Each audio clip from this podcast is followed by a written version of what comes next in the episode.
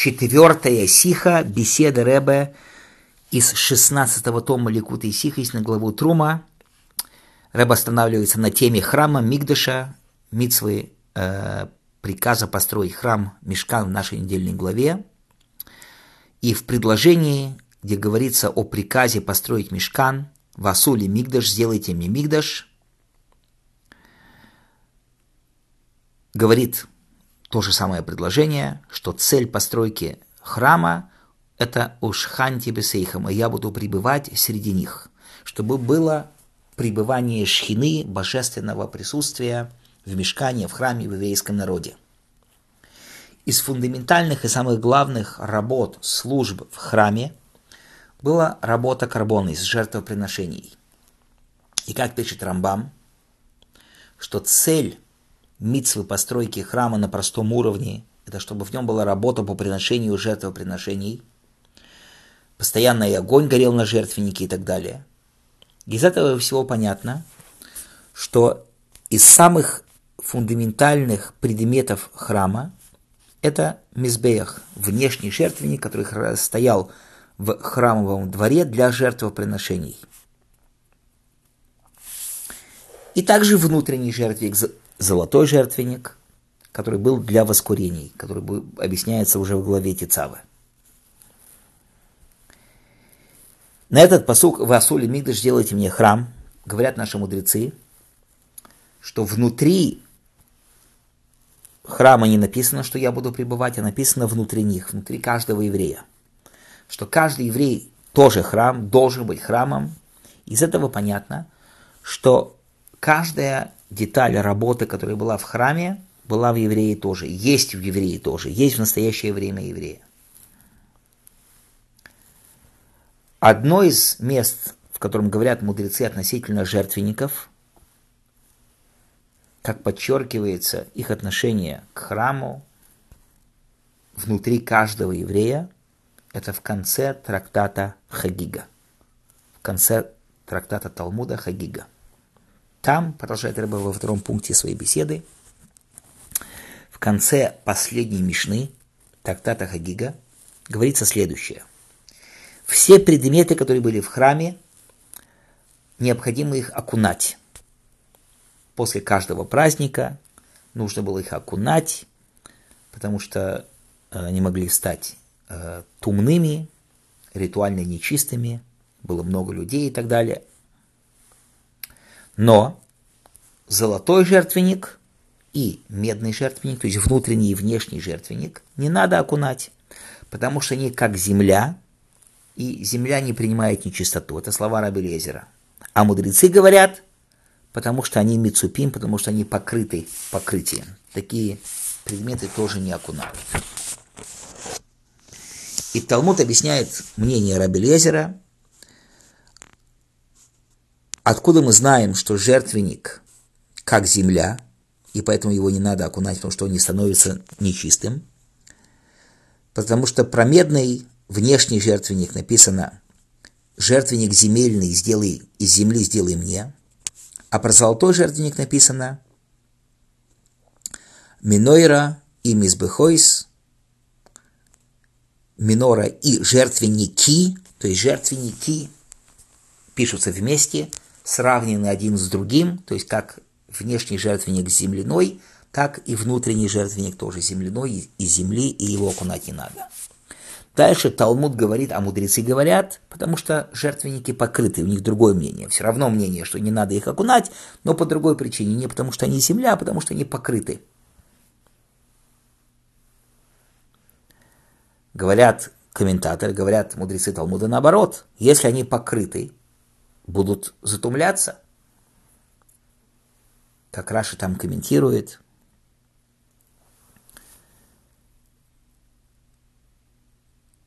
Если бы они не имели покрытие из золота или из меди, было бы проще золото иметь, то, что делает нечистым. И Талмуд объясняет,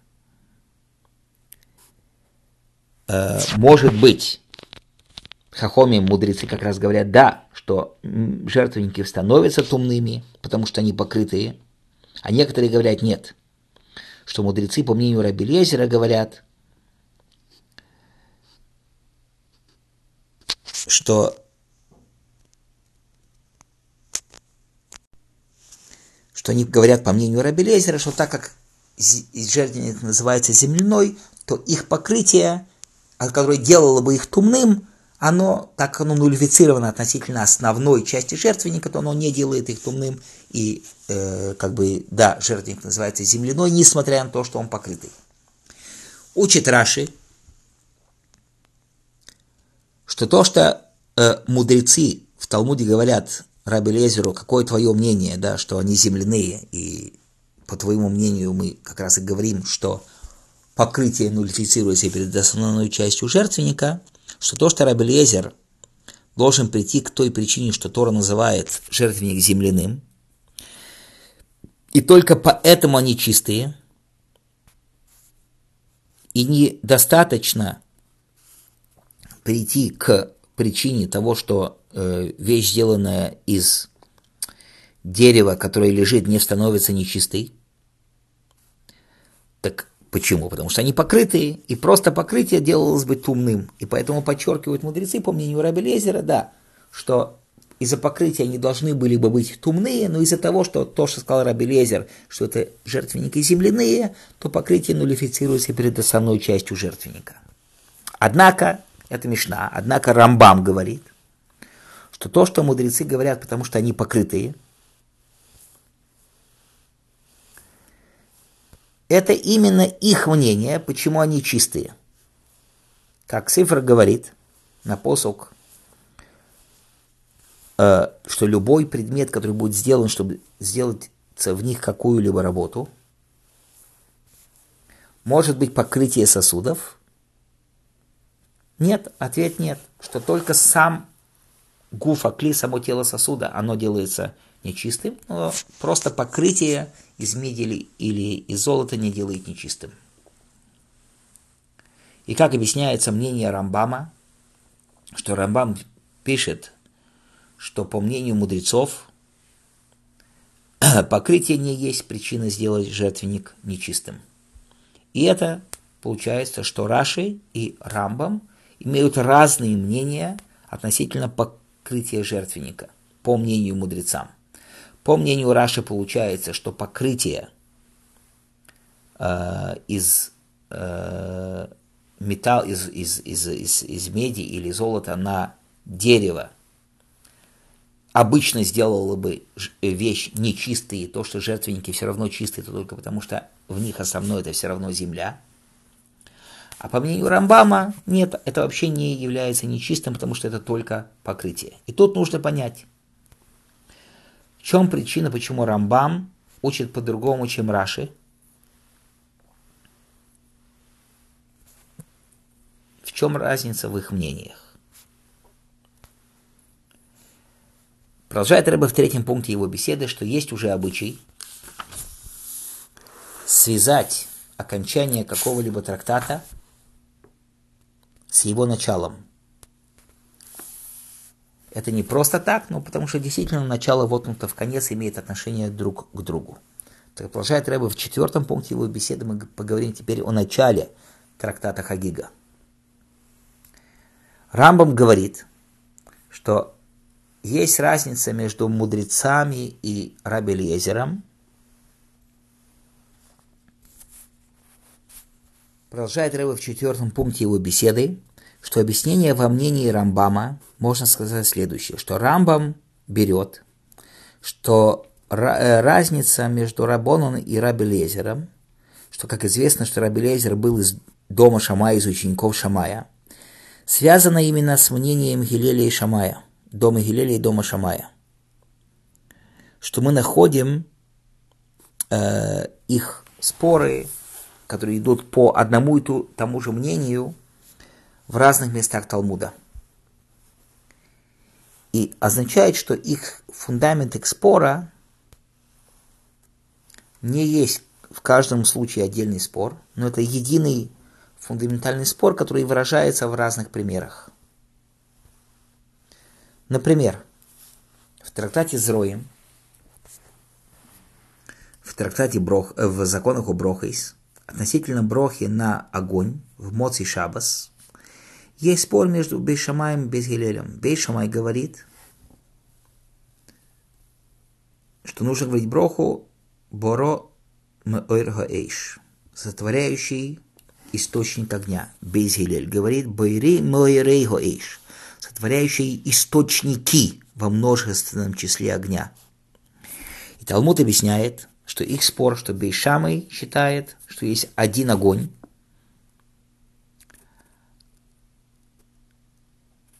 а один цвет огня, поэтому нужно говорить один огонь, один источник в единственном числе. Безиль говорит, что много цветов есть в огне.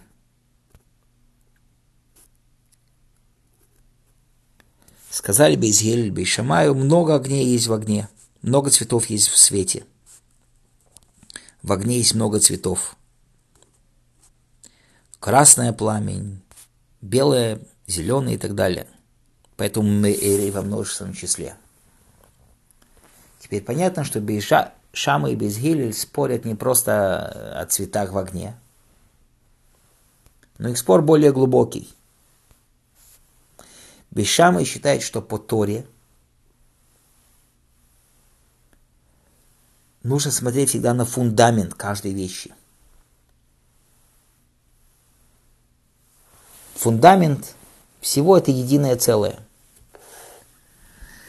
Один цвет, один огонь. Мнение без Гилеля, что нужно смотреть с тем, как оно есть сейчас, то, как оно выглядит сейчас.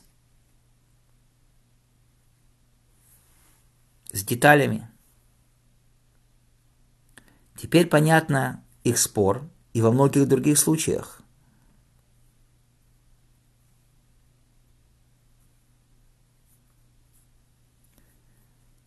Что, например,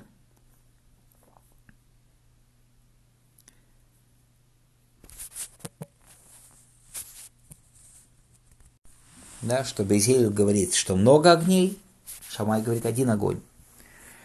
Другой пример, продолжает Рэба в шестом пункте его беседы, в э, Сейдер Ношим, Ксубейс.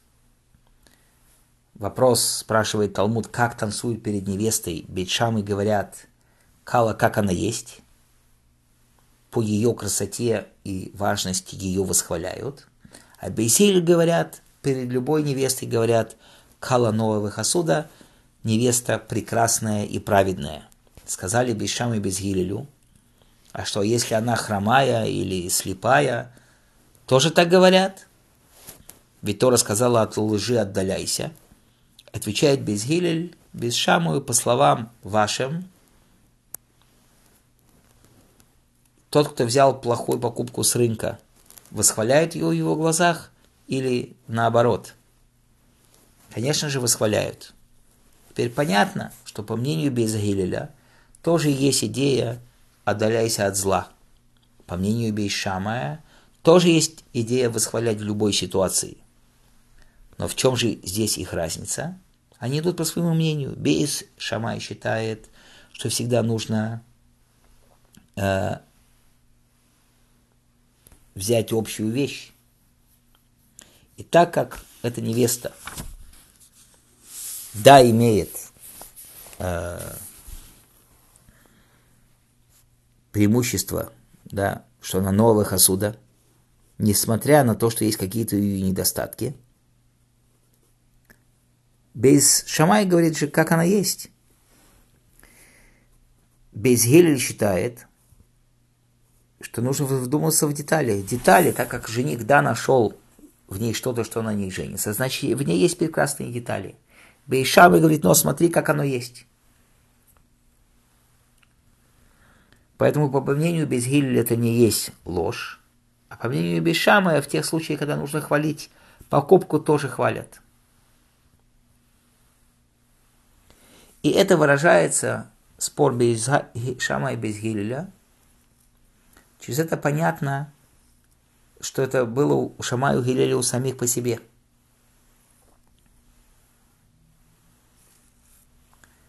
И то, что они идут по разным мнениям, подчеркивается, что каждый раз, когда они спорят, это зависит от их сущностного этого мнения, что Шамай смотрит всегда на вещи, как она есть сейчас. А Гилель говорит, окей, посмотри на потенциал, как оно будет.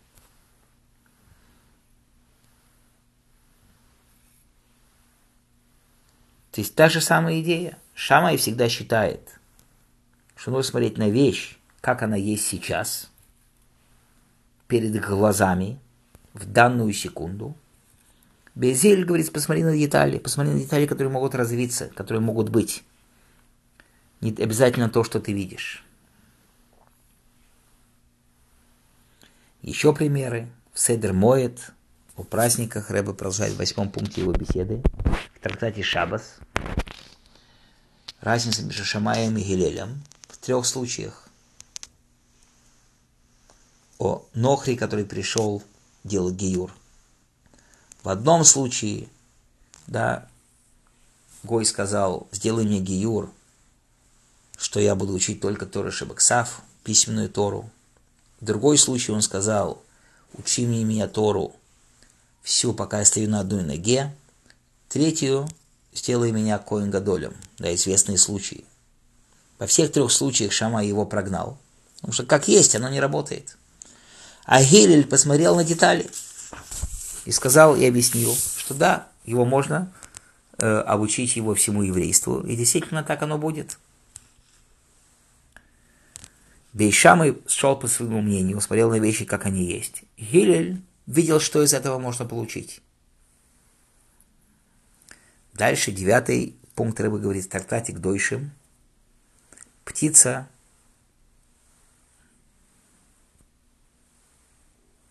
Ее можно кушать с сыром на одном столе.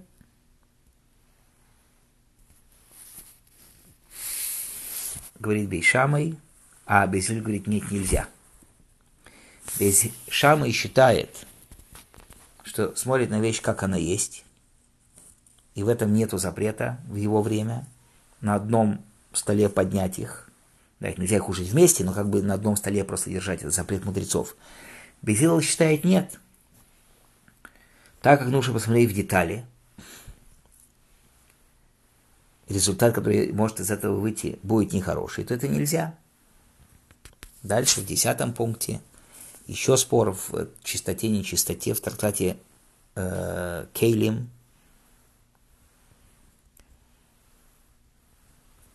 Платки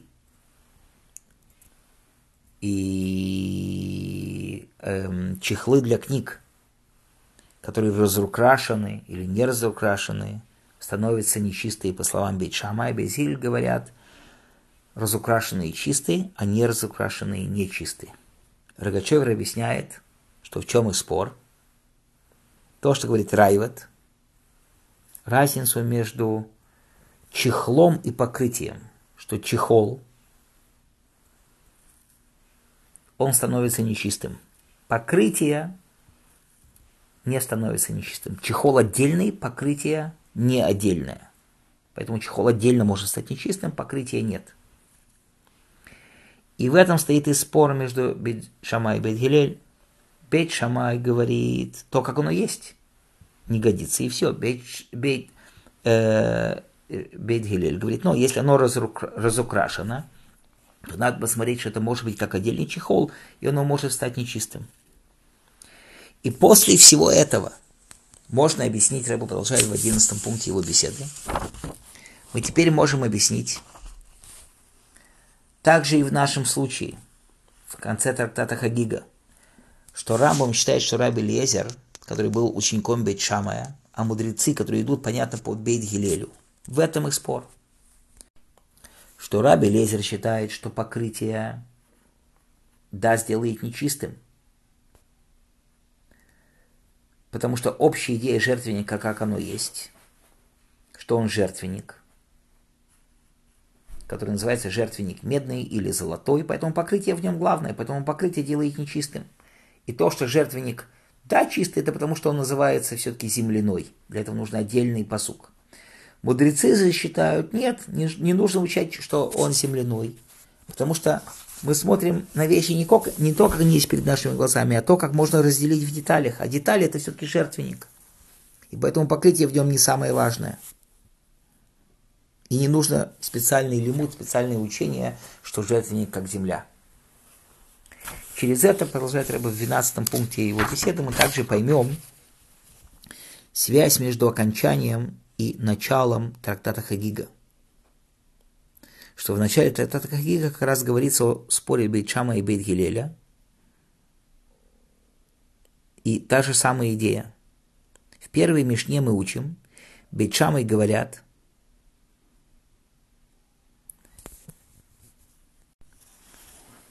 что спор в начале трактата Хагига, что Бейчамый говорит, что жертва на праздник должна быть две серебряные монеты.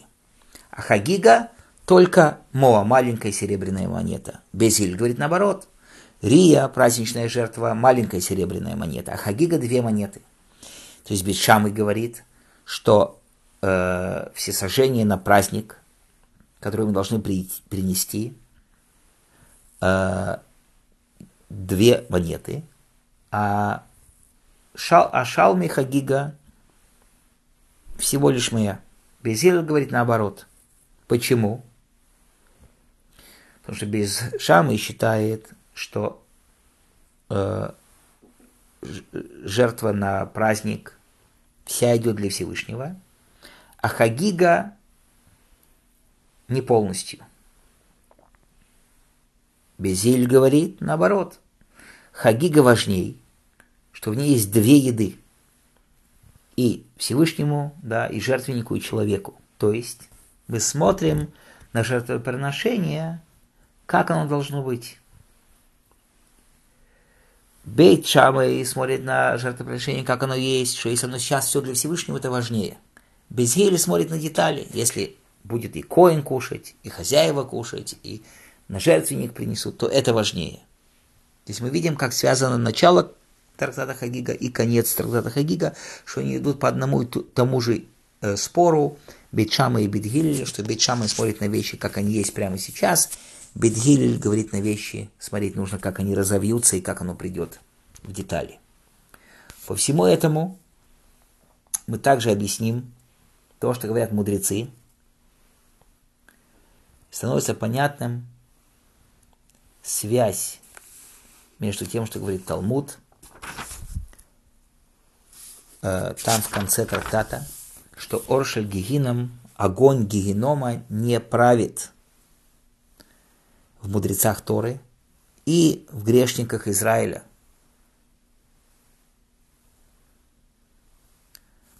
А идея следующая,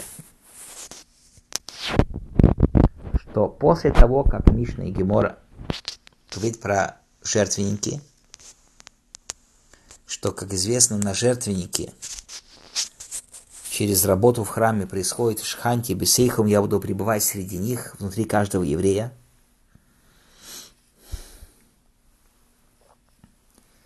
Когда мы говорим и смотрим на детали, мы видим покрытие, которое нулифицировано перед основным сосудом, жертвенник. И это то, что говорит Гемора, Талмуд, я буду пребывать среди них внутри каждого еврея, что каждый еврей может сделать храм внутри себя. Когда мы вдумываемся, как говорит Гилель, в детали вещей, становится понятным, что даже вещи негативные, которые даже есть в тех, кто сделали неправильные вещи в еврейском народе – это не его суть и сущность. Это только покрытие. Суть и сущность там связаны с божественностью. Негативность еврея это только сверху, только окружающих.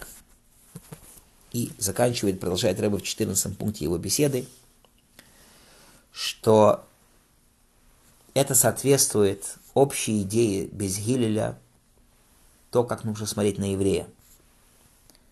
Как известен, спор между Шамаем и Гилелем, который мы привели в этой беседе, что Бейт Шамай говорит кала, как она есть, а Бейт Гилель говорит нет, любая кала, любая невеста, что она прекрасная и замечательная. Что Всевышний еврейский народ называется жених и невеста. И это говорит Бейт Шамай. А, не каждый еврей на него можно сказать, что он прекрасный. Бейт Гилель говорит нет, как оно есть. Как оно есть, что каждый еврей Кала Нового Хасуда невеста прекрасная, добрая и замечательная.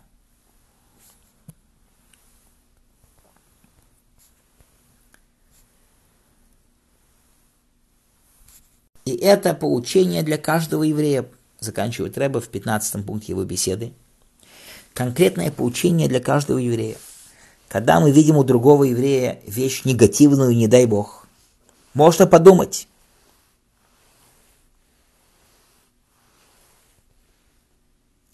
что не дай Бог другой вот в этой ситуации, да, как сказал Шамай, хромой и слепой, не дай Бог, на духовном уровне – как я вообще могу с ним иметь какое-то дело? Говорит Бетхилель, нет. Почему на него так ты смотришь? Не смотри на то, как он выглядит, смотри на суть его, божественную душу. Так как Всевышний его избрал из всех народов, это его выбор, то он кала нового Хасуда. Невеста прекрасная, добрая и замечательная. И так как ты это видишь, ты увидишь в нем его суть. Багалунейрей, зажгешь его свечу, будет видно его божественный огонь внутри него. И вот через такую работу во время Галута, именно по мнению Бергелери, видеть в каждом еврее его свечу внутри. Мы не смотрим на еврея, как он выглядит на внешнем уровне, но мы смотрим на него на его внутреннем уровне. Через это мы достаиваемся настоящей свадьбы еврейского народа со Всевышним – когда будет уже, даже по мнению Бейт Шамая, потому что тогда дух нечистоты будет метен с лица земли, и тогда по Бейт Шамаю можно уже смотреть будет тоже на любую невесту, на любого еврея и сказать, это прекрасная и замечательная невеста, даже в абсолютном открытии то, как это видно.